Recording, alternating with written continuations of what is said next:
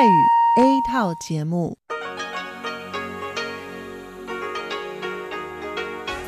ที่นี่สถานีวิทยุเรดิโอไต้หวันอินเตอร์เนชันแนล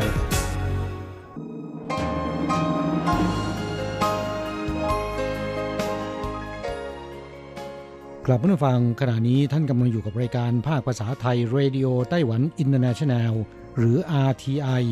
ออกกระจายเสียงจากกรุงไทเปไต้หวันสาธารณรัฐจีน เป็นประจำทุกวันนะครับ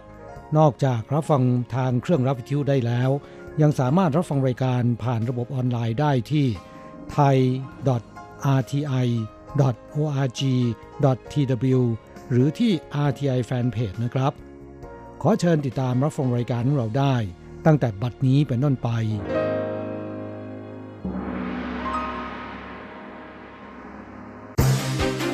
ลำดับแรก ขอเชิญติดตามรับฟัง ข่าวประจำวัน สวัสดีค่ะท่านผู้ฟังที่เคารพ ช่วงของข่าวจากรายการ Radio Taiwan International ประจำวันศุกร์ที่ 26 กรกฎาคม ปีพุทธศักราช 2562 สำหรับข่าวไต้หวัน มีดิฉันอัญชันทรงพุทธิ์เป็นผู้รายงานค่ะ หัวข้อข่าวมีดังนี้ รัฐบาลไต้หวันผลักดันการก่อตั้งนิคมอุตสาหกรรมการผลิตอัจฉริยะในประเทศไทยและอินโดนีเซีย ไต้หวันป้องกันโรคอหิวาแอฟริกาในสุกรเชิงรุก สิงหาคมนี้เป็นต้นไปรถบรรทุกหมูไม่ติด GPS ปรับสูงสุด 150,000 เหรียญพบโรงเรียนในชนบทที่ห่างไกลความเจริญทั่วไต้หวันมี 1,177 แห่ง กระทรวงการคลังประกาศผลการออกรางวัลลอตเตอรี่ใบเสร็จกำกับภาษีแล้ว เจ้าของรางวัล 10 ล้านงวดนี้ ซื้อสินค้าราคาไม่ถึงร้อยในร้านเซเว่นที่ซินจูและนิวไทเป ดอกกระเจียวที่เมืองจางฮัวกำลังบานสะพรั่งเจ้าของสวนเปิดให้ชมฟรี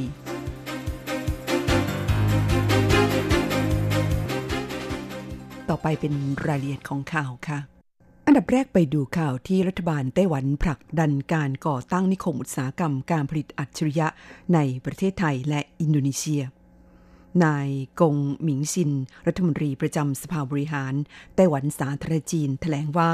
เพื่อรับมือกับสถานการณ์สงครามการค้าจีนสหรัฐ รัฐบาลไต้หวัน เร่งให้ความช่วยเหลือนักลงทุนไต้หวัน รุกขยายฐานธุรกิจในต่างประเทศ เร็วกว่ากำหนดเวลาเดิม ซึ่งขณะนี้กำลังอยู่ในขั้นตอนของการประเมิน เพื่อวางแผนก่อตั้งนิคมอุตสาหกรรมขึ้นที่เมืองสุราบายาของอินโดนีเซีย และพื้นที่ภาคเหนือของไทยเพื่อผลักดันให้อุตสาหกรรมอัจฉริยะไต้หวัน ซึ่งคาดว่าจะเริ่มเปิดการเจรจารายละเอียดโดยเร็วที่สุดภายในปีหน้านี้ นายกงหมิงซินยังเผยว่า มาเลเซีย อินโดนีเซียและไทยต่างแสดงเจตนารมณ์ที่ชัดเจน คาดหวังให้นักลงทุนไต้หวัน เข้าไปลงทุนด้านอุตสาหกรรมอัจฉริยะในประเทศของตน โดยในส่วนของประเทศไทยนั้น ดรถงเจิ้นเหวียน ผู้แทนไต้หวันประจำประเทศไทยกำลังเจรจากับฝ่ายไทย คาดจะมีการจัดสรรพื้นที่ในเขตกำหนดจัดตั้งนิคมอุตสาหกรรมภาคเหนือของไทย ให้ฝ่ายไต้หวันเป็นการเฉพาะ ในลักษณะของนิคมอุตสาหกรรม ภายในเขตนิคมอุตสาหกรรม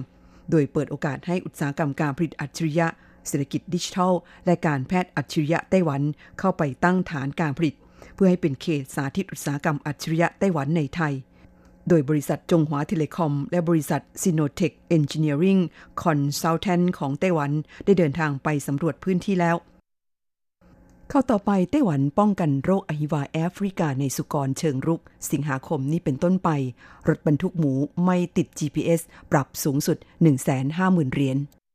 ณะกรรมการการเกษตรไต้หวันสาธารณจีนประกาศกฎระเบียบที่เกี่ยวกับรถบรรทุกที่ลำเลียงสุกร ซึ่งมีการปรับปรุงแก้ไขใหม่ โดยหวังจะช่วยป้องกันการระบาดของโรคอหิวาแอฟริกาในสุกร โดยกำหนดให้รถบรรทุกที่ลำเลียงสุกรมีชีวิต และสุกรที่ชำแหละแล้ว รวมเนื้อและเครื่องในสุกร ต้องติดตั้งระบบกำหนดตำแหน่งบนโลก สามารถบอกตำแหน่งพิกัด หรือ GPS ทุกคันภายในสิ้นเดือนกรกฎาคมนี้ และนับจากเดือนสิงหาคมนี้เป็นต้นไป หากถูกตรวจพบว่าไม่ได้ติดตั้ง GPS จะถูกปรับสูงสุดเป็นเงิน 150,000เหรียญไต้หวัน นายหวงจินเฉิง รองประธานคณะกรรมการการเกษตร แถลงว่านับจากเดือนสิงหาคมนี้เป็นต้นไป รถบรรทุกที่ลำเลียงสุกรมีชีวิต หากถูกตรวจพบว่าไม่ติดตั้ง GPS จะมีโทษถูกปรับเป็นเงิน 30,000 ถึง 15,000 เหรียญไต้หวัน ส่วนรถบรรทุกที่ลำเลียงสุกรที่ชำแหละแล้วรวมเนื้อและเครื่องในสุกร จะถูกปรับเป็นเงิน 30,000 ถึง 150,000 เหรียญไต้หวันข่าวต่อไปพบโรงเรียนในชนบทที่ห่างไกลความเจริญทั่วไต้หวันมี 1,177 แห่ง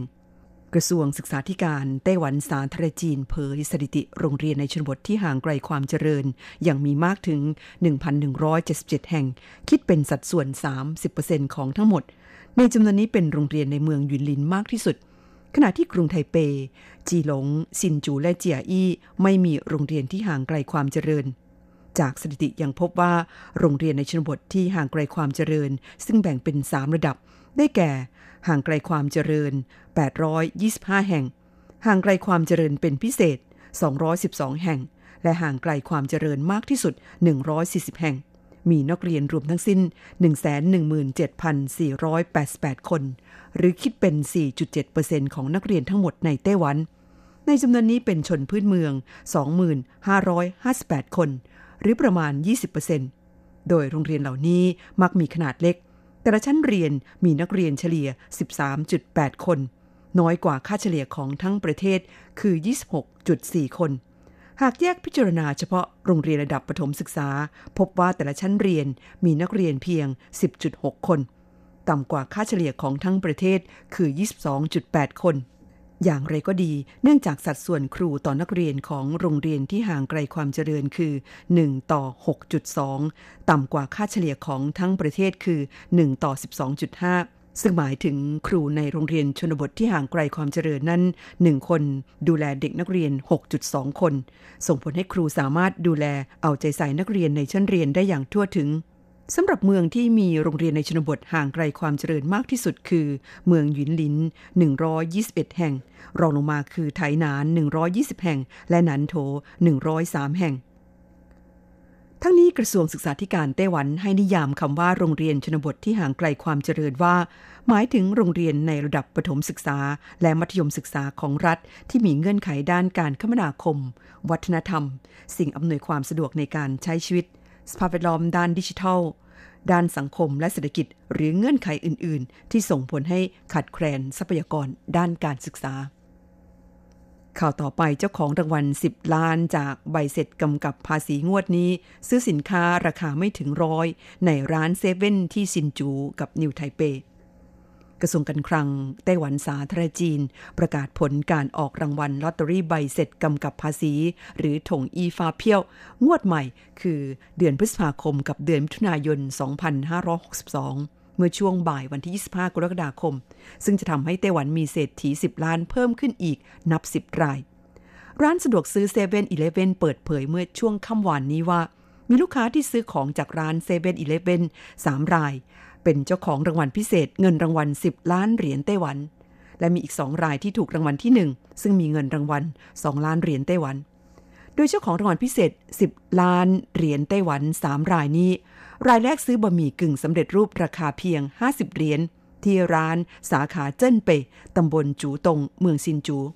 รายที่สองซื้อเครื่องดื่มราคา 56 เหรียญที่ร้านสาขาไม้ชิน เขตยงเหอ นครนิวไทเป และรายที่3ซื้อสินค้าราคา 85 เหรียญที่ร้านสาขาหยวนหลิน เขตปันเชียว นครนิวไทเป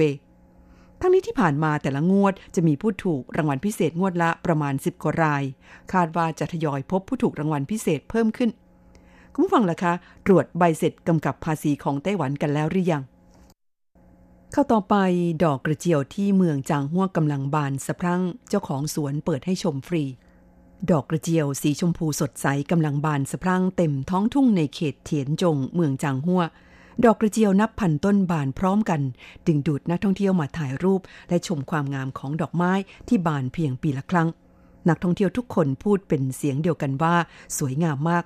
แต่หลายคนไม่รู้ว่าดอกกระเจียวที่ปลูกนับพันต้น ในท้องทุ่งแห่งนี้นำเข้ามาจากประเทศไทย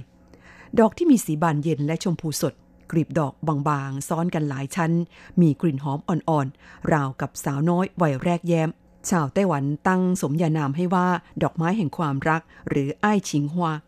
เกษตรกรที่ปลูกดอกกระเจียวเปิดเผยว่าคนไต้หวันเห็นว่าดอกกระเจียวสีสวยสดใส จึงซื้อไปไหว้พระ นอกจากที่เขตเถียนจงแล้วยังมีทุ่งกระเจียวอีกแห่งที่เขตซีโจ เมืองจังหัวและทั้งสองที่นี้เจ้าของเปิดให้ประชาชนเข้าชมฟรี ดอกกระเจียวจะเบ่งบานไปจนถึงช่วงเดือนตุลาคมค่ะ คุณผู้ฟังที่สนใจก็สามารถไปเที่ยวชมกันได้ ที่ท่านรับฟังจบลงไปแล้วนั้นเป็นช่วงของข่าวไต้หวันประจำวันนี้นำเสนอโดยดิฉันอ่านชันทรงพุทธค่ะ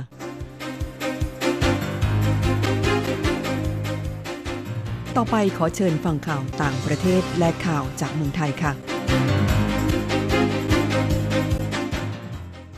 สวัสดีค่ะ คุณผู้ฟัง RTI ที่เคารพทุกท่านขอต้อนรับเข้าสู่ช่วงของข่าวต่างประเทศและข่าวประเทศไทยกับดิฉันมณพรชัยวุฒิมีรายละเอียดของข่าวที่น่าสนใจดังนี้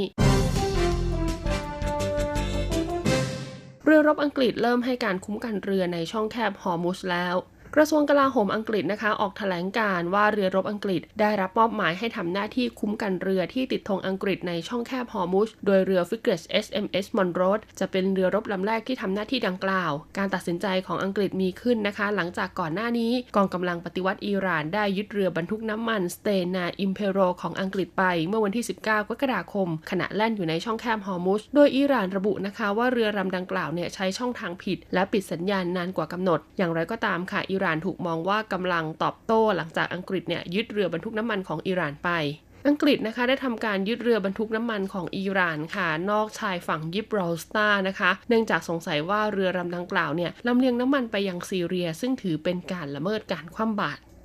ข่าวต่อมาค่ะ ไข้เลือดออกกำลังระบาดหนักในฮอนดูรัสนะคะ ซึ่งเป็นประเทศในอเมริกากลาง โรงพยาบาลรัฐ 26 แห่งจากทั้งหมด 32 แห่ง มีผู้ป่วยล้นจนเจ้าหน้าที่สาธารณาสุขระบุว่า เป็นวิกฤตไข้เลือดออกระบาดครั้งร้ายแรงที่สุดในรอบครึ่งศตวรรษ มีผู้ป่วยแล้ว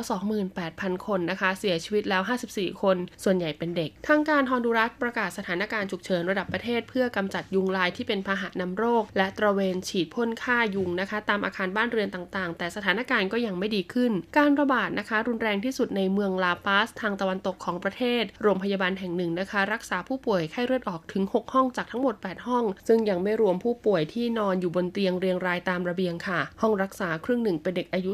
2-14 ปี ซึ่งเป็นกลุ่มเสี่ยงมากที่สุด เจ้าหน้าที่โรงพยาบาลเผยว่าต้องเลื่อนการผ่าตัดที่ไม่เร่งด่วนออกไป เพื่อรักษาผู้ป่วยไข้เลือดออก ยอดผู้ป่วยเมื่อสัปดาห์ที่แล้วเพิ่มขึ้นจาก 53 คนเป็น 78 คน และอาจจะต้องขอใช้โรงเรียนเป็นสถานที่รองรับผู้ป่วยรายใหม่ที่จะทยอยเพิ่มขึ้น ประธานาธิบดีฮวนออร์แลนโด เฮอร์นันเดสนะคะ เรียกนายกเทศมนตรีทั้ง 289 เขตมาประชุมที่เมืองหลวง ประกาศตั้งกองทุนพิเศษค่ะ เพื่อต่อสู้กับโรคไข้เลือดออกระบาด และชี้ว่าหนทางที่มีประสิทธิภาพที่สุด คือกำจัดแหล่งวางไข่ของยุงลาย ประชาชนทุกคนจะต้องร่วมกันดูแลทั้งบ้านเรือนของตนเอง และสถานที่สาธารณะ ร่วมกันฉีดพ่นยากำจัดยุงครั้งใหญ่ แกนนำด้านภาคธุรกิจสื่อและองค์กรศาสนานะคะ ก็รับปากจะร่วมรณรงค์ในเรื่องนี้ ขณะที่สถานการณ์ก็ยังดูว่าจะมีแนวโน้มรุนแรงขึ้นค่ะเพราะว่าฮอนดูรัสเนี่ยเริ่มเข้าสู่ฤดูฝนนะคะ ซึ่งก็จะกินเวลาต่อเนื่องกันถึง 3 เดือน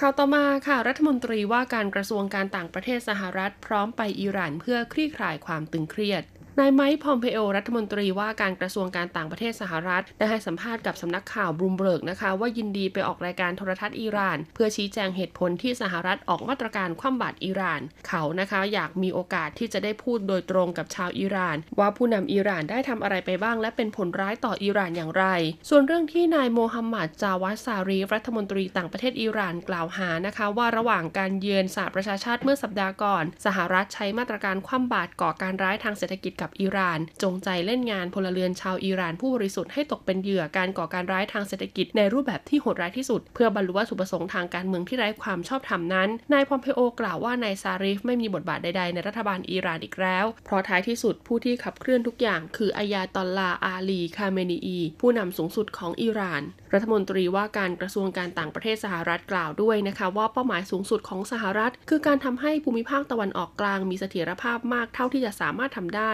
จึงได้ถอนตัวจากข้อตกลงนิวเคลียร์ปีพุทธศักราช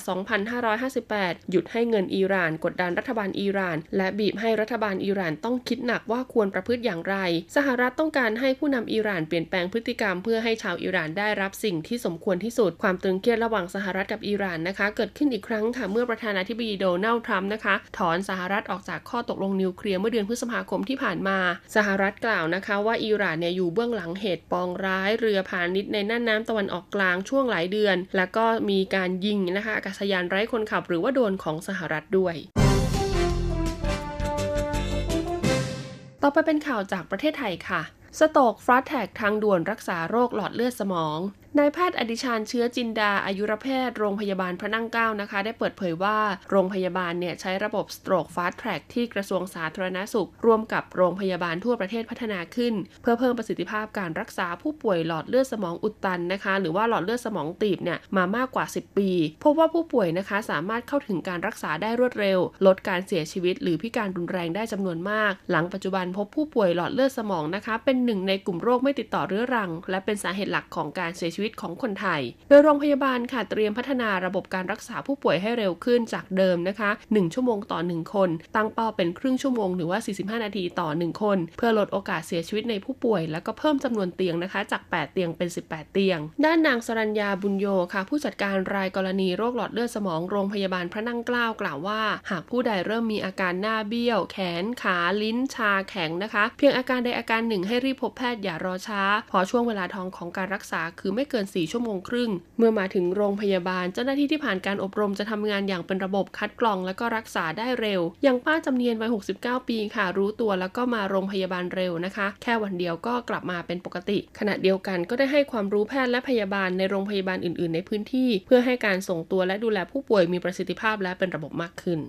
ข่าวต่อมาค่ะ เปิด 10 ท่าคีตะมวยไทยออกกำลังกายเพื่อสุขภาพของคนทุกวัย แพทย์หญิงพรพิมลวิปุลากรนะคะอธิบดีกรมอนามัยกล่าวว่า สังคมไทยเนี่ยให้ความสนใจเรื่องการออกกำลังกาย และคิดหากิจกรรมในรูปแบบใหม่ ๆ ออกมาเพื่อเพิ่มความสนุกสนาน และเพิ่มความสนใจในการออกกำลังกายมากขึ้น และเนื่องในโอกาสมหามงคล พระราชพิธีบรมราชาพิเศษพระบาทสมเด็จพระเจ้าอยู่หัวรัชกาลที่ 10 กรมอนามัยนะคะ ได้จัดกิจกรรมคีตะมวยไทย 10 ท่าออกกำลังกายเพื่อสุขภาพเฉลิมพระเกียรติมาเป็นกิจกรรมหลักในโครงการ 10 ล้านครอบครัวไทยออกกำลังกายเพื่อสุขภาพเฉลิมพระเกียรติเนื่องในโอกาสมหามงคล พระราชพิธีบรมราชาพิเศษซึ่งเป็นโครงการที่บูรณาการหน่วยงานกระทรวงสาธารณสุข ในกลุ่มสร้างเสริมสุขภาพด้านการออกกำลังกาย โดยจะดำเนินการทั้งปีภายใต้โครงการใต้ร่มพระบารมี น้อมนำสุขภาพดีสู่วิถีชุมชนสำหรับกิจกรรมคิตะมวยไทย 10 ท่านี้ เป็นกิจกรรมที่ได้นำแม่ไม้มวยไทยทั้งหมด 10 ท่า มาผสานท่วงท่าและลีลาการเต้นประกอบนะคะ ให้เข้ากับจังหวะเสียงเพลงในรูปแบบของการเต้นแอโรบิกมีทั้งหมด 10 ท่าด้วยกันนะคะ ก็คือือท่าที่ 1 ค่ะหมัดตรง ท่าที่ 2 หมัดตวัดหรือว่าหมัดฮุก ท่าที่ 3 หมัดเสยหรือว่าหมัดสอยดาว ท่าที่ 4 ศอกกระทุ้ง ท่าที่ 5 ศอกตัด ท่าที่ 6 ศอกงัด ท่าที่ 7 เข่าตรง ท่าที่ 8 เตะตรง หรือว่าเตะผ่าหมาก ท่าที่ 9 เตะตัด และท่าที่ 10 ถีบด้วยส้นเท้า ซึ่งเป็นการออกกำลังกายที่ส่งผลดีต่อสุขภาพ และเป็นการอนุรักษ์เผยแพร่แม่ไม้มวยไทยให้เป็นที่รู้จักมากขึ้น ซึ่งประโยชน์ของการออกกำลังกายนะคะ ก็จะช่วยเพิ่มประสิทธิภาพของระบบปอดและระบบไหลเวียนโลหิต ประสิทธิภาพกล้ามเนื้อเอ็นและข้อภายในร่างกาย ด้านจิตใจก็จะช่วยผ่อนคลายความเครียดนะคะ สร้างความเชื่อมั่นในตนเอง สร้างความสนุกสนาน แล้วก็มีทัศนคติที่ดีต่อร่างกาย ช่วยเพิ่มความสัมพันธ์กับสมาชิกในครอบครัว ขณะที่ด้านสังคมค่ะ ก็จะทำให้มีเพื่อนใหม่ สังคมใหม่ๆ เรียนรู้การปรับตัวเข้ากับสังคมนะคะ และเป็นโอกาสที่จะเปลี่ยนกิจกรรมสภาพแวดล้อม เพื่อเพิ่มความเชื่อมั่นของตนเองพร้อมกับการพัฒนาบุคลิกภาพ กรมอนามัยนะคะ ขอเชิญชวนประชาชนที่สนใจค่ะ สมัครสมาชิกออกกำลังกายเฉลิมพระเกียรตินะคะ ถวายพระบาทสมเด็จพระเจ้าอยู่หัวรัชกาลที่ 10ซึ่งมี 3 ประเภทค่ะ 1 ก็คือครอบครัวบุคคลออกกำลังกาย 2 ชมรมองค์กรจัดกิจกรรมออกกำลังกาย และ 3 อปท หน่วยงาน จัดการพัฒนาสิ่งแวดล้อมและสถานที่ออกกำลังกาย โดยสามารถติดตามรายละเอียดขั้นตอนการสมัคร และดาวน์โหลดสื่อประชาสัมพันธ์ออกกำลังกายได้ค่ะ บนเว็บไซต์ครอบครัวอบอุ่นออกกำลังกาย activefam.anamai.moph.go.th ตั้งแต่บัดนี้เป็นต้นไปข่าวสุดท้ายค่ะ ปตทพร้อมช่วยเหลือประชาชนลดภาระด้านพลังงาน นางออนวดีโพธิสาโรนะคะ รองกรรมการผู้จัดการใหญ่กลยุทธ์องค์กร บริษัทปตทจำกัดมหาชน เปิดเผยว่าปตทอยู่ระหว่างพิจารณาแนวทางช่วยเหลือประชาชน เพื่อลดภาระด้านพลังงานตามนโยบายรัฐมนตรีว่าการกระทรวงพลังงาน โดยร่วมศึกษาการแก้ไขปัญหาราคาปาล์มตกต่ำและดูแลราคาก๊าซหุงต้มและก๊าซ NGV กลุ่มหาบเล่แผงลอย และรถสาธารณะปตทพร้อมดูแลถึงสิ้นเดือนกันยายนนี้เพื่อให้ภาครัฐ มีเวลาจัดเตรียมแนวทางช่วยเหลือผ่านบัตรสวัสดิการแห่งรัฐโดยปัจจุบันปตทรับภาระ LPG หาบเล่แผงลอยประมาณ 20-30 ล้านบาทต่อเดือน NGV รถโดยสารสาธารณะประมาณ 300 ล้านบาทต่อเดือน ส่วนเรื่องช่วยเหลือปาล์มน้ำมัน ปตทจะร่วมกับหน่วยงานที่เกี่ยวข้องนำการวิจัยและพัฒนาเข้ามาใช้ตั้งแต่การเริ่มปลูก การเพิ่มผลผลิต และการเพิ่มคุณภาพผลปาล์มให้ออกมาดีที่สุดควบคู่ไปกับการลดต้นทุน ซึ่งก็จะช่วยส่งเสริมการใช้น้ำมันเชื้อเพลิงดีเซล B10 และ B20 ด้วย ต่อไปเป็นการรายงานอัตราแลกเปลี่ยนค่ะ ประจำวันศุกร์ที่ 26 กรกฎาคม พุทธศักราช 2562 อ้างอิงจากธนาคารกรุงเทพสาขาไทเปโอนเงิน 10,000 บาทใช้เงินเหรียญไต้หวัน 1270 เหรียญ แลกซื้อเงินสด 10,000 บาทใช้เงินเหรียญไต้หวัน 1610 เหรียญสำหรับการแลกซื้อเงินดอลลาร์สหรัฐ 1 ดอลลาร์สหรัฐใช้เงินเหรียญไต้หวัน 31.34 เหรียญ จบการรายงานข่าว สวัสดีค่ะ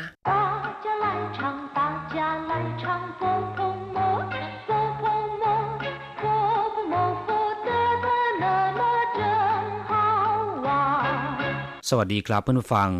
พบกันในวันนี้เราจะมาเรียนวิทยาลัยภาษาจีนทางอากาศ ภาคเรียนที่สองบทที่ 14 ของแบบเรียนชั้นสูง บทที่ 14ตาทิ้ง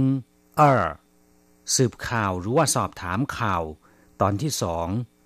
ในบทนี้เราจะมาเรียนรู้สนทนาภาษาจีนกลาง ที่เกี่ยวกับการสืบหาข่าว การถามหาข่าวนะครับ เช่น การถามข่าวคราวของเพื่อนฝูง ของเพื่อนบ้านเป็นต้น高级华语绘画下册第十四课打听二课文好像六楼孙家要搬家你听说了没有不太清楚我明天去问问隔壁徐太太她消息最灵通是我们这一区的包打听怎么这么说人家呢多难听啊他自己也知道 人家都不介意，你又何必打抱不平？好好，算我没说。你明天去打听打听吧。第十四课打听二บทที่สิบสี่สอบถามข่าว ตอนที่สองในบทที่สิบสามเราเคยเรียนมาแล้วว่าตาทิ้งหมายถึงการสืบหาข่าวคราวที่ไม่ค่อยเป็นที่เปิดเผยนัก เช่น เรื่องลับในบริษัท หรือว่าเรื่องส่วนตัวที่เจ้าของไม่ต้องการจะเปิดเผย เรียกว่าตาทิ้ง ในบทนี้ก็เช่นกัน เราจะมาเรียนสนทนาภาษาจีนที่เกี่ยวกับการสืบหาข่าว หรือว่าการถามหาข่าว แต่เป็นการสืบหาข่าวคราวที่เกี่ยวกับเพื่อนบ้าน เพื่อนฝูง พูดง่ายๆก็คือการซอกแซกถามหาข่าวคราวเรื่องของชาวบ้านนะครับ อย่างในประโยคสนทนาในบทนี้สองสามีภรรยากำลังพูดถึงเรื่องการย้ายบ้านของเพื่อนบ้าน สามีเป็นฝ่ายถามขึ้นก่อนว่า好像六楼孙家要搬家你听说了没有ดูเหมือนว่าคุณซุนที่อยู่ชั้นหกจะย้ายบ้าน คุณได้ข่าวบ้างไหมเข่าช่างแปลว่า ดูเหมือนว่า ดูคล้ายกับว่า เหมือนกับว่า เรียกว่าเข่าช่างเลี้ยวเหลาแปลว่า ชั้นที่หกคำว่าเหลาแปลว่าชั้นเลี้ยวเหลาก็คือชั้นที่หกซุนจา บ้านคุณซุน ในที่นี้ก็หมายถึงคุณซุนนั่นเองนะครับ เย่าปันจะจะย้ายบ้าน เย่าก็คือจะ ปันคือย้ายจาก็คือบ้าน จะย้ายบ้าน แปลกันตรงๆเลยนะครับเขาช่างเลี้ยวเหลาซุนจาเย่าปันจะดูเหมือนว่าคุณซุนที่อยู่ชั้นหกจะย้ายบ้าน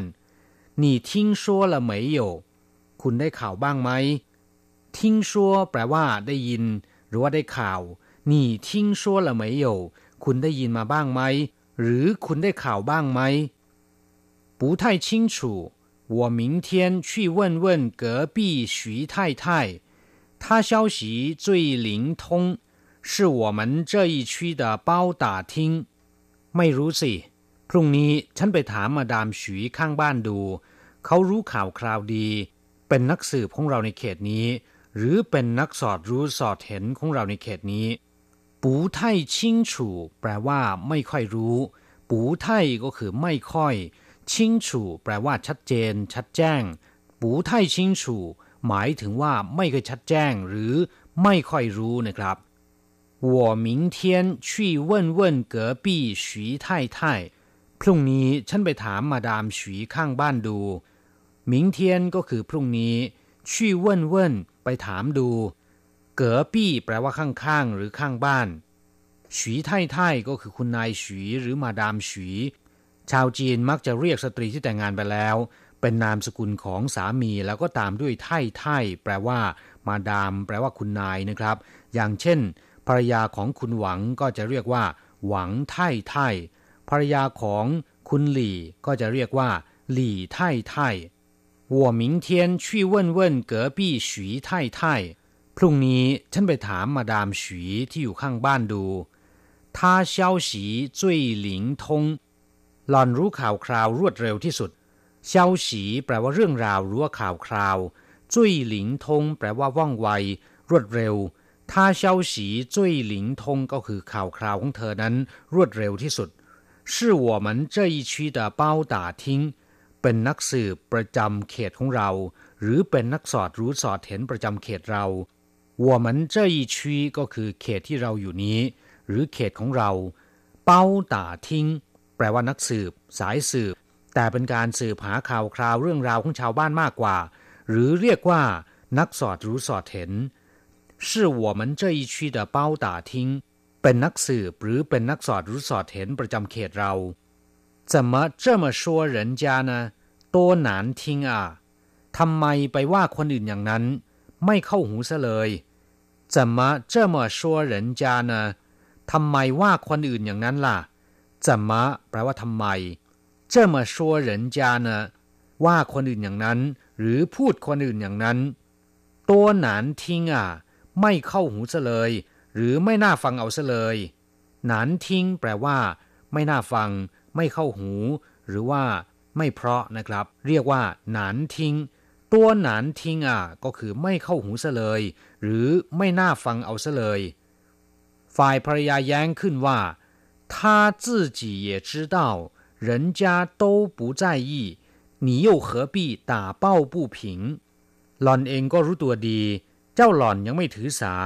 คุณทำไมต้องไปพูดแทนคนอื่น他自己也知道เจ้าหล่อนก็รู้ตัวเองดี他自己ก็คือตัวหล่อนเอง 自己แปลว่าตัวเองนะครับ也知道ก็รู้ ก็รู้ดี人家都不在意หล่อนยังไม่ถือสาเลย人家ในที่นี้หมายถึงฉีไท่ไท่นะครับ都不介意ยังไม่ถือสาเลยเจียยี่แปลว่าถือสา แปลว่าสนใจหรือว่าใส่ใจ ปูเจียยี่ก็คือไม่ถือสา ไม่สนใจหรือไม่ใส่ใจ人家都不介意 ตัวหล่อนเองยังไม่ถือสาเลยหนีโย่เขอปี้ตาเป้าปู้ผิง คุณทำไมต้องพูดแทนคนอื่นด้วยคำว่าต่าเป้าผู้ผิง แปลว่าการออกหน้าช่วยเหลือผู้ที่ถูกรังแก หรือว่าออกหน้าช่วยเหลือผู้ที่ไม่ได้รับความยุติธรรม เรียกว่าต่าเป้าผู้ผิง ในที่นี้ก็หมายถึงว่าทำไมต้องไปช่วยคนอื่นพูดด้วย หรือว่าทำไมต้องไปพูดแทนคนอื่นด้วย พูดถึงตอนนี้ฝ่ายสามียอมแพ้บอกว่าเขา 好算我没说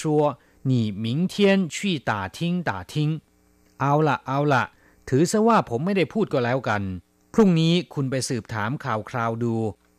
คำว่าข่าวแปลว่า ดี แปลว่าโอเค หรือว่าได้เขาเขาพูดสองคำนะครับ มีความหมายในทำนองเอาละเอาละเพื่อยุติเรื่องนี้ มิฉะนั้นก็คงจะกลายเป็นศึกภายในบ้านของตัวเองนะครับส่วน我没说ถือซะว่าผมไม่ได้พูด ส่วนแปลว่าถือ我没说ถือซะว่าผมไม่ได้พูด你明天去打听打听พรุ่งนี้คุณไปสืบหาข่าวคราวดูกลับมาฟังหลังจากทราบความหมายของประโยคสนทนาในบทนี้ผ่านไปแล้ว ต่อไปขอให้เปิดไปที่หน้า 60 ของแบบเรียน เราจะไปทำความรู้จักกับคำศัพท์ใหม่ๆในบทเรียนนี้ ศัพท์คำที่หนึ่งหลิงทง แปลว่า สันทัด รู้ข่าวรวดเร็ว เช่น 新闻记者消息特别灵通นักข่าวจะรู้ข่าวรวดเร็วเป็นพิเศษคำว่าหลิงคำเดียวนะครับ แปลว่าว่องไว ปราดเปรียวคล่องแคล่วหรือว่าเฉียบแหลมก็ได้นะครับ เช่น หลิงหมินแปลว่า เฉียบไว เอ่อตัวเหินหลิง แปลว่า หูไว เจ้าจวนผู้หลิงก็คือเงินหมุนไม่ทัน หรือว่าเงินหมุนเวียนไม่คล่อง หรือเงินขาดสภาพคล่องนั่นเอง นอกจากนี้คำว่าหลิงนะครับ ยังมีความหมายว่าจิตใจหรือว่าวิญญาณ เช่น ชินหลิง แปลว่าหัวใจ หลิงขวนก็คือวิญญาณ ส่วนคำว่าธงเคยเรียนไปแล้วนะครับ แปลว่าโปร่งโล่งทะลุ หรือแปลว่าผู้เชี่ยวชาญด้านใดด้านหนึ่ง หรือผู้ชำนาญการว่านชื่อธงก็คือผู้ที่ชำนาญ หรือว่าสันทัดสารพัดเรื่อง เรียกว่าว่านชื่อธงเราจะกลับมาพบกันใหม่ในบทเรียนถัดไป สวัสดีครับ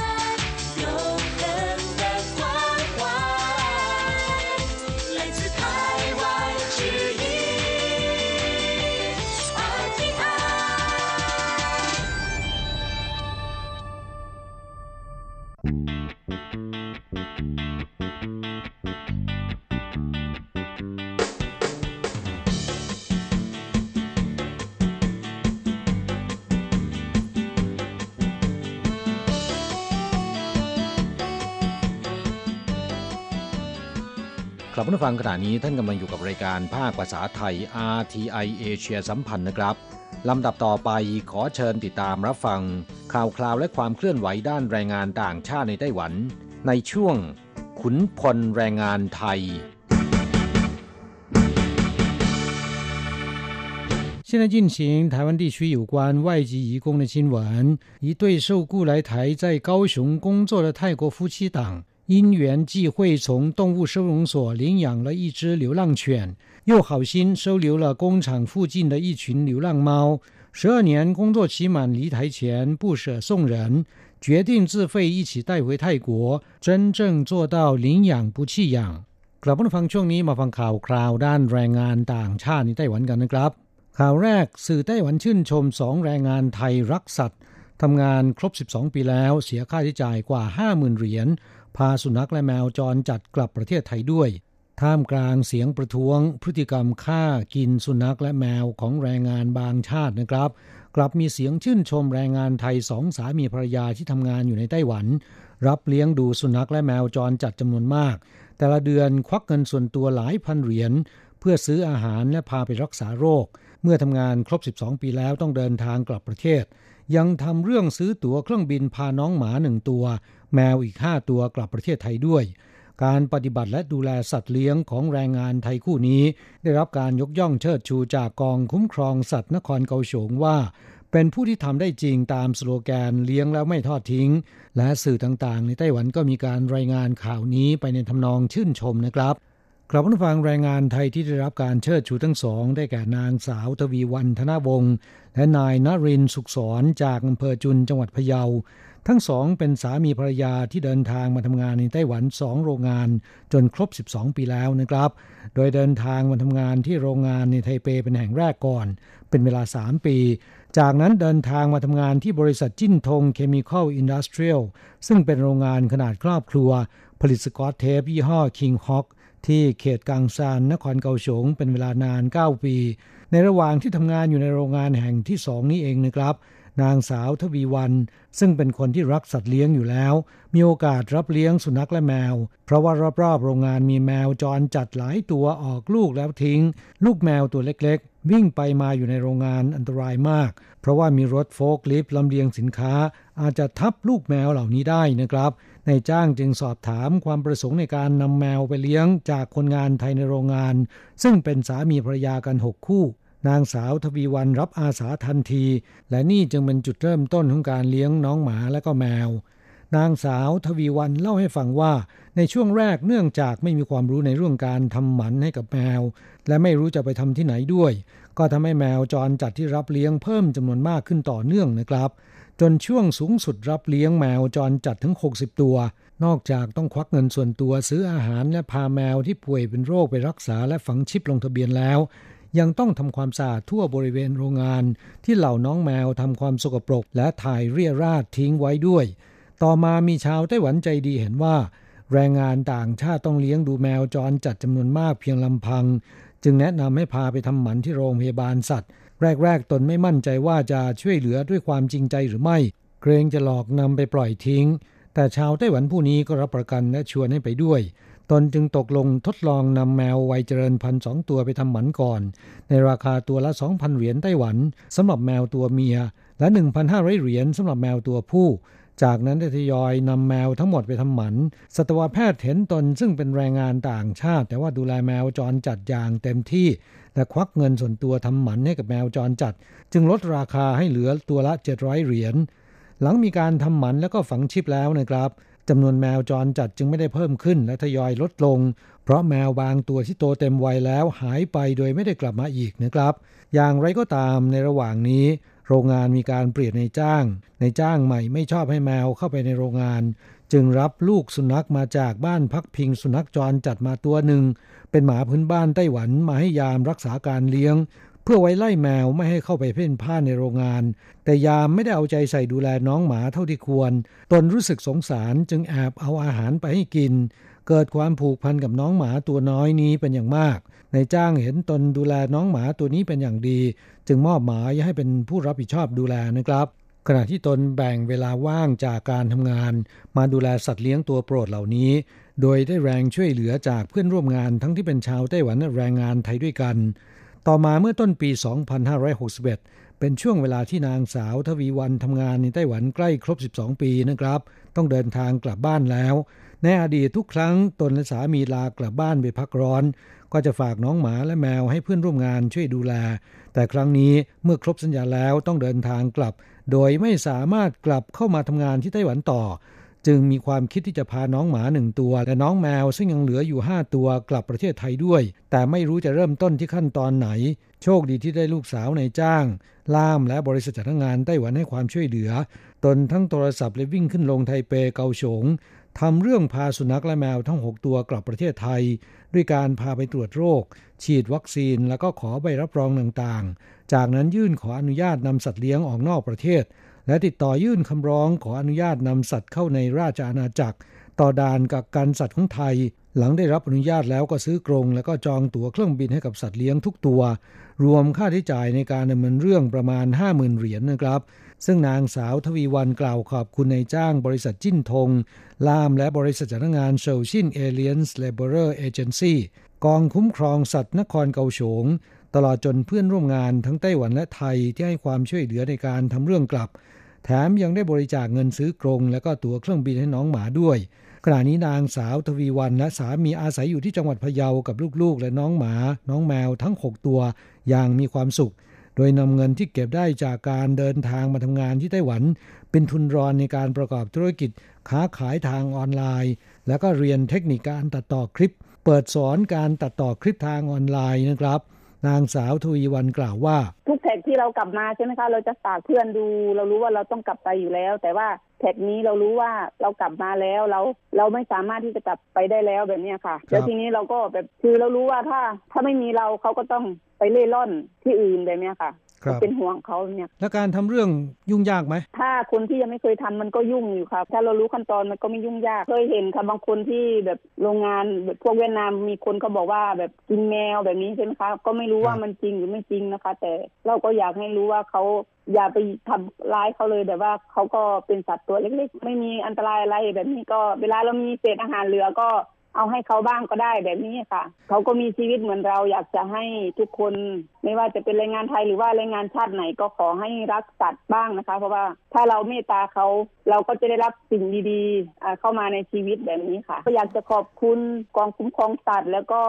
บริษัทโตซินค่ะเขาก็ให้ให้ล่ามช่วยส่งเอกสารไปให้ด้วยค่ะ เป็นบริษัทที่ส่งเราไปทำงาน แล้วก็พนักงานในจิ้นทงค่ะคุณไต้หวันที่ช่วยออกค่าใช้จ่ายในเรื่องพาน้องหมากลับบ้านแบบนี้ค่ะครับแล้วก็ครับเจ๊คนที่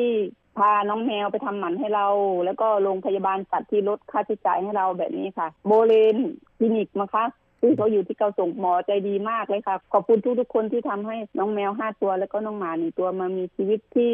สุขสบายอยู่เมืองไทยไม่ต้องไปเป็นแมวเล่ร่อนอีกแล้วอะค่ะ แล้วก็ขอบคุณ RTI ด้วยนะคะ ขอบคุณมากเลยค่ะ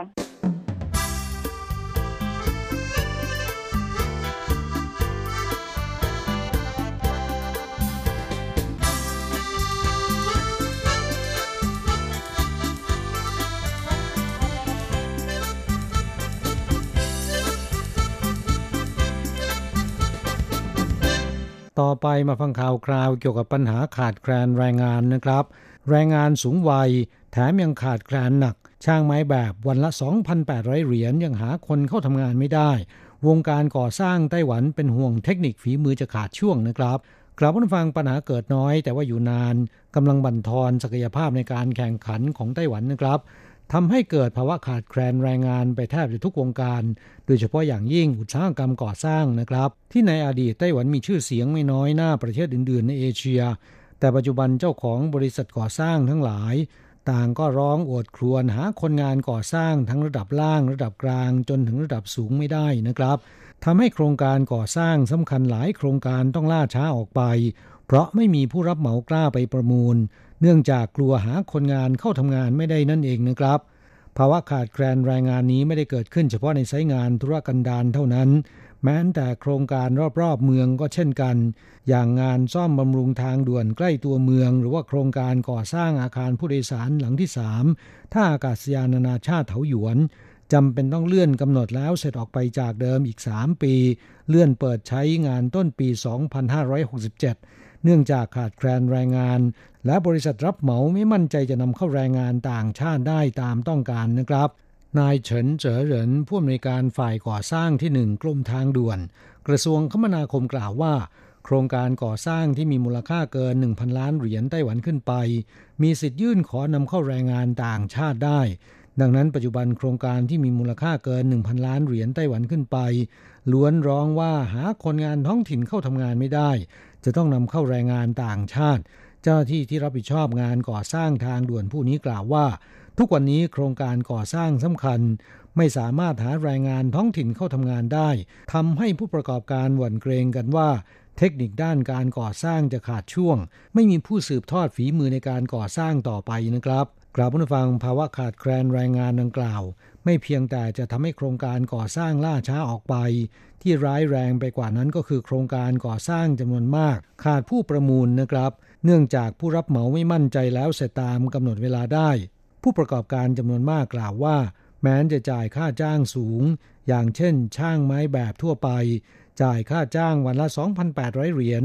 แต่ก็ยังหาคนงานท้องถิ่นเข้าทำงานไม่ได้ ดังนั้นจึงเรียกร้องรัฐบาล ทบทวนผ่อนคลายมาตรการในเงื่อนไขการนำเข้าแรงงานต่างชาติในปัจจุบัน เพื่อให้ผู้รับเหมาสามารถนำเข้าแรงงานต่างชาติได้ง่ายและมากขึ้น มิฉะนั้นจะส่งผลกระทบต่อการพัฒนาระบบขนส่งมวลชนของไต้หวันอย่างหนักนะครับ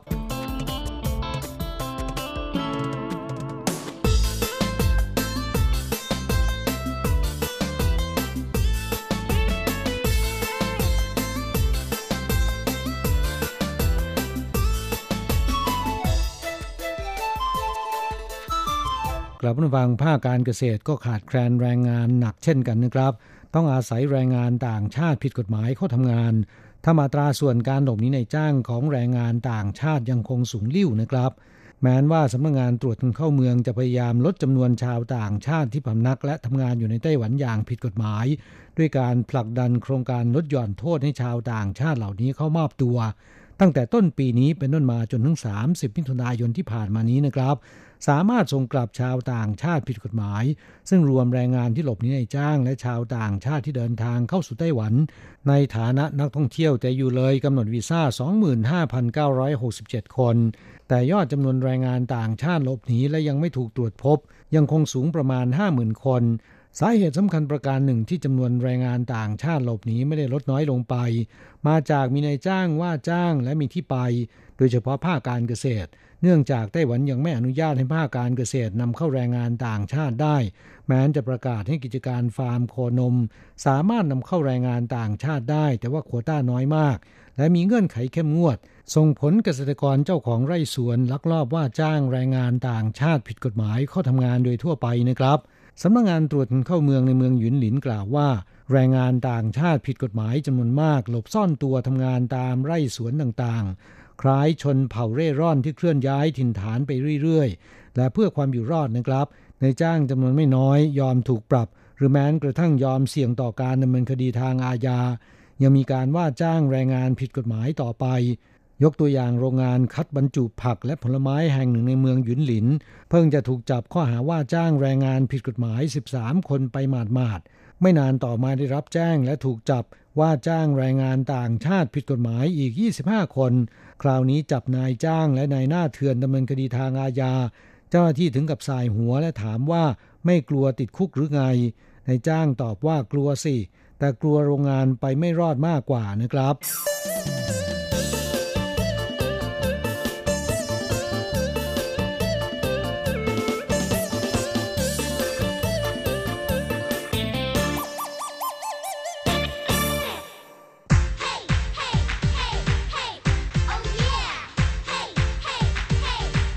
อยากรู้ไหมไต้หวันมีอะไรดี ขยับเข้ามาสิ จะบอกให้ กับอะไรๆในไต้หวันเวอร์ชันเดี่ยวไมโครโฟน สวัสดีครับคุณฟังทุกท่าน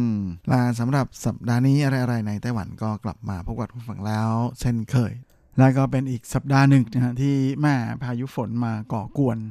เรากันไม่น้อยโดยเฉพาะในไทเปนะฮะมาในช่วงกลางสัปดาห์ที่ผ่านมาถึงกับ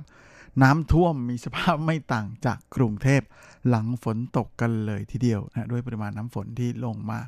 พร้อมกันทีเดียวเยอะมากเลยนะฮะแหมแบบนี้ภาษา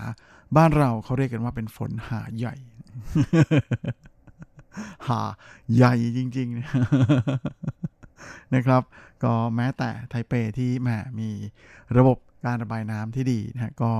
ยังเอาไม่อยู่เลยทีเดียวนะเล่นเอาเดือดร้อนกันทั่วหน้า และนอกจากนี้นะครับแหมอาทิตย์นี้ก็มีเรื่องตื่นเต้นกันเมื่อวันพฤหัสที่ผ่านมานะนั่นก็คือเจ้าเวลี่ชัยหวยลอตโต้อีกแบบหนึ่งของไต้หวันนะที่แม่รางวัลที่หนึ่งนั้นทะลุหลัก 1,300 ล้านนะฮะและก็ปรากฏว่าไม่มีคนถูกอีกแล้วนะฮะเพราะฉะนั้นก็เลยเป็นการออกรางวัลที่ไม่มีคนถูก 42 งวดติดนะฮะก็เลยทำให้แม่เงินรางวัลยิ่งมายิ่งเยอะขึ้นเรื่อยๆ ก็เตรียมร่วมสนุกกันได้แล้วนะสำหรับใครที่ชอบเสี่ยงโชคนะวันจันนี้เวลี่ฉายนั้นเงินรางวัลที่1นะฮะก็คาดว่า น่าจะอยู่ที่ซื้อซื้ออีนะหรือ 1,400 ล้านนะฟังกันชัดๆ ไม่ผิดแน่นอนนะ1,400 ล้าน NT นะฮะโอ้โหเดี๋ยวนี้ NT กับบาทเท่ากันนะเพราะฉะนั้นก็เท่ากับ 1,400 ล้านบาทนะรางวัลที่ 1แหม จันนี้นะครับก็รู้เรื่องกันเลยนะใครที่สนใจอยากจะลองเสี่ยงโชคกัน ก็อย่าลืมไปซื้อหากันมานะเผื่อจะได้ลุ้นกันนะฮะโดยสำหรับคนที่ไม่รู้วิธีเล่นนั้นไวลี่ชัยนะฮะจะเล่นกันแบบสนุกสนุกด้วยการซื้อจำนวนใบละ 100 NT นะฮะโดยที่เขาจะมีการให้เลือกเลข1ถึง38 ให้เลือกมา 6 ตัวนะฮะแล้วก็นอกจากนี้ยังมีโซนที่2นะฮะให้เลือกเลข 1 ถึงเลข8เนี่ยเลือกมาตัว1นะฮะถูกทั้ง 2 โซน ถูกครบทุกตัวเอาไปเลยนะฮะแหมงวดหน้า 1,400 ล้าน ถ้าไม่มีใครมาถูกเหมือนกับคุณนะแต่ถ้ามีคนถูกเหมือนกันเนี่ยก็จะมาหารตามจำนวนคน ใครไม่เคยเล่นแต่คิดไม่ออกไม่รู้จะกาเบอร์อะไรบอก老闆นะบอกเถ้าแก่ของร้านเลยว่าเอา電腦 ให้คอมพิวเตอร์เลือกให้ เอาอย่าทำเป็นเล่นไปนะฮะ มหาเศรษฐีระดับร้อยล้านหลายคนที่ถูกลอตโต้รางวัลที่หนึ่งนั้นก็คอมพิวเตอร์นี่แหละนะฮะเป็นคนเลือกให้ เอ๊ะแต่คอมพิวเตอร์ไม่ใช่คนนะฮะจะเป็นคนเลือกให้ได้ยังไง เอาเป็นว่าเราปั่นเขาจะกดแล้วให้เครื่องเลือกให้ก็แล้วกันนะยังไงก็มีคนนะเพราะว่าต้องมีคนกดให้อยู่ดี แต่ก็นั่นแหละนะก็เลยไม่น่าแปลกใจนะที่บรรดาร้านลอตโต้ที่เคยออกรางวัลที่หนึ่งนั้นจะมีคนนิยมไปซื้อกันเยอะนะยิ่งร้านไหนออกเยอะๆ ก็จะกลายเป็นร้านดังนะอย่างเช่นร้านที่แถวแถวซื่อหลินในมาร์เก็ตนะฮะร้านนั้นเนี่ยด้วยความที่คนซื้อเยอะนะท่องเที่ยวเยอะ ก็เลยเป็นหนึ่งในร้านลอตโต้ชื่อดังนะที่มีคนไปซื้อกันเยอะ เพราะออกรางวัลที่1บ่อยมาก แสดงว่าเครื่องเขาดี อ้าวก็ที่ถูกกันเนี่ยส่วนใหญ่เลยคือใช้ให้ให้เครื่องเลือกให้นะเพราะฉะนั้นอืมก็ได้ลายแทงกันแล้วนะฮะแล้วก็อีกที่หนึ่งที่ดัง ๆ มากในไทเปนั้นก็คืออที่ถนนทรงซานนะฮะช่วงบริเวณระหว่างถนนจงเซี่ยวตรงลู่นะฮะกับถนนซินอีลู่ช่วงนี้นะฮะบนถนนทรงซานเนี่ยก็มีร้านลอตโต้อยู่ 2 ร้านนะฮะ ซึ่งแหมออกรางวัลที่ 1 กันบ่อยมากเลยนะฮะ โดยมีอยู่ร้านหนึ่งจะออกบ่อยกว่านะอีกร้านหนึ่งก็เคยออกครั้งหนึ่งอะไรประมาณอย่างนั้นนะ เป็นรางวัลระดับร้อยล้านนะจนคนเขาเรียกซอถนนช่วงนี้นะฮะว่าเป็นซอยพันล้าน เพราะว่ารางวัลที่ 1 ที่ออกรวมกันนั้น มันเกินพันล้านด้วยนะครับ เอาเป็นว่าก็นำเสนอเป็นลายแทงสำหรับใครที่สนใจก็แล้วกันนะแต่ว่าบางทีเอาสะดวกก็ได้นะแล้วแต่เราของแบบนี้มันว่ากันไม่ได้นะบทจะถูกมันก็ถูกนะจู่ๆมันก็มา เพราะว่าโชคชะตาเป็นอะไรที่ชอบเล่นตลกกับเราจริงๆ โดยท้ายนี้ทางบริษัทลอตโต้ไต้หวันนั้นเขาก็ให้ข่าวมานะฮะมีสติบอกว่าตั้งแต่ มีการเล่นเวลี่ไฉเป็นต้นมาตั้งแต่ปี 2008 นั้น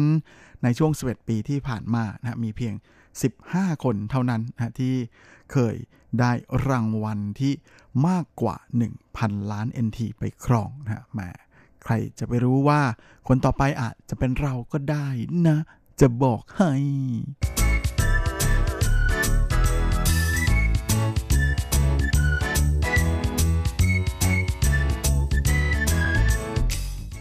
ลามาสำหรับในส่วนของธีระพาไปเที่ยวสัปดาห์นี้ไหนๆก็พูดเรื่องรวยๆกันแล้วนะฮะวันนี้ก็จะพาคุณฟังไปเที่ยวไปไหว้ไฉเฉินเมี่ยวกันนะครับลาไฉเฉินเมี่ยวหรืออวัดของเทพเจ้าแห่งทรัพย์สมบัติที่เราจะไปกัน ในวันนี้ก็เป็นวัดดังนะฮะที่อยู่แถวแถวเขตจินซานนะฮะในเขตนครนิวไทเป้นั่นก็คือจินซานไฉเฉินเมี่ยว โดยขึ้นชื่อว่าเป็นไฉเฉินเมี่ยวนะฮะ ก็ต้องไหว้ไฉเฉินนะฮะและไฉเฉินที่เป็นที่สักการบูชาในจินซานไฉเฉินเมี่ยวนั้นก็คืออู่ลู่ไฉเฉินนะก็หมายแปลเป็นภาษาไทยนี่ก็จะหมายถึงเทพเจ้าแห่งทรัพย์สมบัติใน 5 ทิศทาง โดยเมื่อพูดถึงอู่ลู่ไฉเฉินนั้นส่วนใหญ่ก็จะ หมายถึงเจ้ากงหมิง ซึ่งได้รับการแต่งตั้งจากเจียงจือหยานะฮะตามตำนานฟงเฉินปัง ซึ่งเป็นตำนานที่เป็นเหมือนอนิยายปรัมปรานะฮะเกี่ยวกับการแต่งตั้งเหล่าเทพเจ้า ตามความเชื่อของคนจีนในสมัยโบราณ โดยแม่ทัพเจ้ากงหมิงนั้นก็ได้รับการแต่งตั้งให้เป็นอู่ไฉเฉินซึ่งก็เป็นเหมือนใช้เสริญเทพเจ้าแห่งทรัพย์สมบัติในฝ่ายบูนะฮะที่เป็นจงลู่ใช้เสริญนะก็คืออเป็นองค์ที่อยู่ตรงกลางนะฮะถนนสายกลาง แล้วก็นอกจากนี้เจ้ากงหมิงนั้นยังมีขุนพลคู่ใจอีก 4 ท่านด้วยกันนะก็ได้ถูกแต่งตั้งให้เป็นสี่ขุนพลที่เป็นไฉเสินเหมือนกันนะรวมกับแม่ทัพเจ้ากงหมิงเป็นอู่ลู่ไฉเสินพอดี โดยที่เหลือนั้นก็จะมีตรงลู่นะฮะ เป็นไฉเสินทางตะวันออกนะฮะที่มีฉายาว่าเจ้าเป่าเทียนจุน ประมาณว่าเป็นเทพเจ้าเรียกทรัพย์ ซึ่งมีชื่อว่าเซียวเซิงนะฮะด้านซีลู่ไฉเสินนะฮะเทพเจ้าแห่งทรัพย์สมบัติประจำทางทิศตะวันตกนั้น ก็คือหน้าเจินเทียนจุน ซึ่งมีชื่อว่าเฉาเป่านะฮะ และนานลู่ฉายเสินเทพเจ้าแห่งทรัพย์สมบัติประจำทิศใต้ก็คือเจ้าฉายสือเจอซึ่งมีชื่อว่าเฉินจิ๋วกงนะและเทพเจ้าแห่งทรัพย์สมบัติที่ประจำทิศเหนือ ก็คือลี่ชื่อเซียนกวนนะที่มีชื่อว่าเหยาเช่าซือซึ่งการที่มีเทพเจ้าประจำห้าทิศนั้นก็น่าจะได้รับอิทธิพลนะมาจาก แนวคิดที่เขาเรียกกันว่าอู่สิงนะฮะก็คือนอกจากจะมีสี่ทิศแล้วนะฮะตรงนั้นซีเปยเหนือใต้ออกตกแล้วก็ยังมีตรงกลางด้วยนะะเพื่อจะได้ครบทุกทิศทุกทาง ดังนั้นการมาเส้นไหว้อู่ลู่ใช้เสินนะฮะเทพเจ้าแห่งทรัพย์สมบัติทั้ง 5 ทิศนั้น ก็เปรียบเสมือนกับมาไหว้ทุกทิศเลยนะฮะจนครบ นอกจากนี้ในส่วนของอู่ลู่ใช้เสินนั้น ก็ยังมีตำนานในอีกแบบหนึ่งนะฮะว่าเป็น เหวินอู่อี้ฟู่เพียน โดยหวนฉายเซินหรือเทพเจ้าแห่งทรัพย์สมบัติฝ่ายบุญนั้น ก็คือปีกันนะในขณะที่ฝ่ายบูก็คือเจ้ากงหมิงนะฮะซึ่งเป็นที่รู้จักกันก่อนค่อนข้างจำมาก อย่างนั้นก็ดีนะฮะม่ในส่วนของเทพเจ้ากวนอูนั้น ก็รับการยกย่องให้เป็นฉายเซินที่เรียกกันว่า อี้ฉายเซินด้วยนะครับ เพราะว่าอองค์กวนอูนั้นเมื่อตอนมีชีวิตอยู่นะฮะก็เห็นแก่ น้ำมิตรและคุณธรรมเป็นอย่างมากนะจึงได้รับการยกย่องให้เป็นเทพเจ้าแห่งทรัพย์สมบัติผู้ทรงคุณธรรม หรืออี้ฉายเสินส่วนฟู่ฉายเสินนะที่เป็นเทพเจ้าแห่งทรัพย์สมบัติแห่งทรัพย์สมบัตินะฮะเพราะว่ามีตำนานเล่านะฮะว่าเสินว่านซานนั้นมีจี้เป่าเผินหรือ อ่างแห่งทรัพย์สมบัติที่มีเงินทองผุดออกมาไม่หยุดไม่หย่อน โดยในตำนานนั้นก็เล่าว่าในยุคสมัยต้นราชวงศ์หยวนนะฮะเจ้าจุ้ยเป่าเผินของเฉินวันซานนี่แหละนะที่ช่วยให้จูหยวนจางนั้น สามารถที่จะสร้างเมืองนันกิ่งขึ้นมาได้ จึงได้รับการยกย่องให้เป็นฟู่ไฉเฉินในส่วนของเพียนไฉเฉินนั้นก็ได้แก่ต้าปัวกงนะหรือถูตี้กง ที่มีชื่อว่าซูฟูลี่นะฮะซึ่งเป็นข้าบดีนะเป็นพ่อค้าที่ไปบุกเบิกการทำการค้าอย่างเอเชียอาคเนย์จนร่ำรวยสุดๆนะฮะด้วยความที่ร่ำรวยจากแดนไกลนะก็เลยเรียกว่าเป็นเพียน หมายถึงว่าเป็นเทพเจ้าแห่งทรัพย์สมบัติในทิศไกล นอกจากนี้นะฮะคำว่าเพียนไฉเนี่ยในการดูดวง ตามแบบจีนนะยังจะหมายถึงเงินทองเป็นแบบลาบก้อนใหญ่ที่จู่ๆก็ได้มา อย่างเช่น การถูกลอตโต้นะเขาก็เรียกว่าเป็นเพียนไฉวินฮะเพราะฉะนั้น อืมฟังชื่อแล้วก็พอจะรู้ใช่ไหมฮะว่า ต้องไปไหว้ใครนะครับ ซึ่งนั่นแหละนะฮะเพราะฉะนั้นก็เลยมีอีกอ การพูดอีกตำนานอีกแนวทางหนึ่งนะฮะถึงอู่ลู่ไฉเฉินนะฮะก็คือเทพเจ้าแห่งทรัพย์สมบัติทั้ง 5 ทิศว่าเป็นเวินอู่อี้ฟู่แล้วก็เพียนได้เหมือนกัน โดยในศาลเจ้าจินซานฉายเฉินเมี่ยวนั้น นอกจากจะมีอู่ลู่ฉายเฉินแล้วนะฮะก็ยังมีเทพเจ้าอีกหลายองค์ให้ได้สักการะกันนะฮะทั้งมีเลอร์ฟัวหรือพระสังกัจจายน์นะฮะแล้วก็ยังมี จี้กงด้วยนะฮะแถมยังมีฉายลู่เจินจินและเจ้าแม่กวนอิมพันมือ และด้วยความดังของศาลเจ้าฉายเฉินเมี่ยวนะฮะหรือเทพเจ้าแห่งทรัพย์สมบัติของที่จินซานแห่งนี้นะฮะก็เลยทำให้ที่นี่มีเอกลักษณ์ที่แปลกแล้วก็พิเศษกว่าหลาย ๆ ที่นะฮะนั่นก็คือที่นี่นั้นมีธนาคารที่เขาเรียกกันว่าใช้เฉินอินหังตั้งอยู่ข้างในด้วยนะฮะโดยคุณสามารถที่จะฝากถอนเงินได้เลย แถมยังยืมเงินได้อีกนะเพราะว่าในการทำการค้านั้น หลายคนเขาก็ถือเคล็ดนะครับในการมายืมเงินกับเจ้าไงฮะเอาไปลงทุน ไปลงทุนแล้ว ได้เกิดดอกเกิดผลมาก็จะมาบริจาคคืนให้กับทางวัดนะฮะก็เลยเป็นอะไรที่แม่ก็จะมีเงินมาให้คนอื่นได้ยืมไปใช้ลงทุนกันต่ออีกนะฮะแต่ว่าอันนี้เป็นการยืมแบบ พอเป็นพิธีนะไม่ใช่ไปแบบมา ผมจะซื้อบ้านราคา 10 ล้านจะไปขอกู้ 8 ล้าน อะไรแบบนั้นนะฮะไม่ใช่นะฮะแอดแอดคนละแบบกัน ใครไปขอยืมอย่างนั้น รับรองว่าคุณไม่ได้ไปต่อนะฮะจริงๆก็มีวิธีการขออยู่นะฮะแล้วก็วิธีการเปิดบัญชีอะไรด้วยนะเอาไว้สัปดาห์หน้าผมมาเล่ากันให้ฟังดีกว่านะเพราะเชื่อเพราะตอนนี้เวลาเหลือแทบจะไม่พอแล้วนะฮะเอาเป็นว่าเรามาดูกันก่อนว่าจะไปที่ จินซานไฉเฉินเมี่ยวนั้นจะไปยังไงนะฮะสำหรับใครที่ไม่ได้ขับรถไปนะก็สามารถที่จะนั่งรถประจำทางนะของกัวกวังเคอร์วิน หรือหวังเจียเคอร์วิน จากไทเป Main ได้เลยนะครับ แล้วก็ไปลงที่สถานีจินซาน郵局站นะก็คือไปรษณีย์จินซานและเนื่องจากว่าเส้นทางไม่ใช่ศาลเจ้านั้นไม่ได้ตั้งอยู่ใน จุดที่มีรถเมล์ผ่านนะเพราะฉะนั้นหลังจากนั้นไปก็ต้องเรียกแท็กซี่นะฮะก็เขาบอกว่าไม่ไกลนะครับประมาณ 5 กิโลเมตรเท่านั้นเองนะเพราะฉะนั้นค่าแท็กซี่นั้นอยู่ที่ประมาณ 150 NT ส่วนใครที่ขับรถไปนะก็ง่ายแล้วก็สะดวกมาก ๆ เลยนะเพียงคุณเปิด Google Map แล้วก็ขี่คำว่าจินซานฉายเซินเมียวเข้าไป หลังจากนั้นก็จะเป็นหน้าที่ของ Google Map ที่จะพาคุณไปเองนะฮะ โดยหลักๆ ง่ายๆ ก็คือไปตามทางหลวงหมายเลข2นะฮะไถเออร์เซียน แล้วก็ช่วงระหว่างจินซานว่านหลี่ตรงนั้นนะครับ ก็จะมีป้ายชี้บอกทาง ไปไม่หลงแน่เลยนะครับ ไม่เออไปไม่มีทางหลงเลยนะครับ เพราะว่าตอนผมไปครั้งแรกผมก็ไปตามป้ายนี่แหละนะก็ไปจนถึงได้เหมือนกันนะเป็นอะไรที่สะดวกทีเดียว ครับและเวลาของรายการสัปดาห์นี้ก็หมดลงซะแล้วผมก็คงจะต้องขอตัว ขอลาไปก่อนด้วยเวลาเพียงเท่านี้ เอาไว้เราค่อยกลับมาพบกันอีกครั้งอาทิตย์หน้าเช่นเคย ในวันและเวลาเดียวกันนี้ ส่วนสำหรับวันนี้ก็ขอให้พรให้คุณฟังทุกท่าน โชคดีมีความสุข สุขภาพแข็งแรงแข็งแรงกันทุกนาทุกคนเฮ้งๆและสวัสดีครับ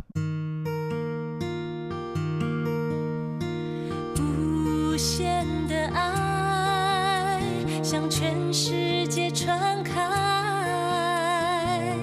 永恒的光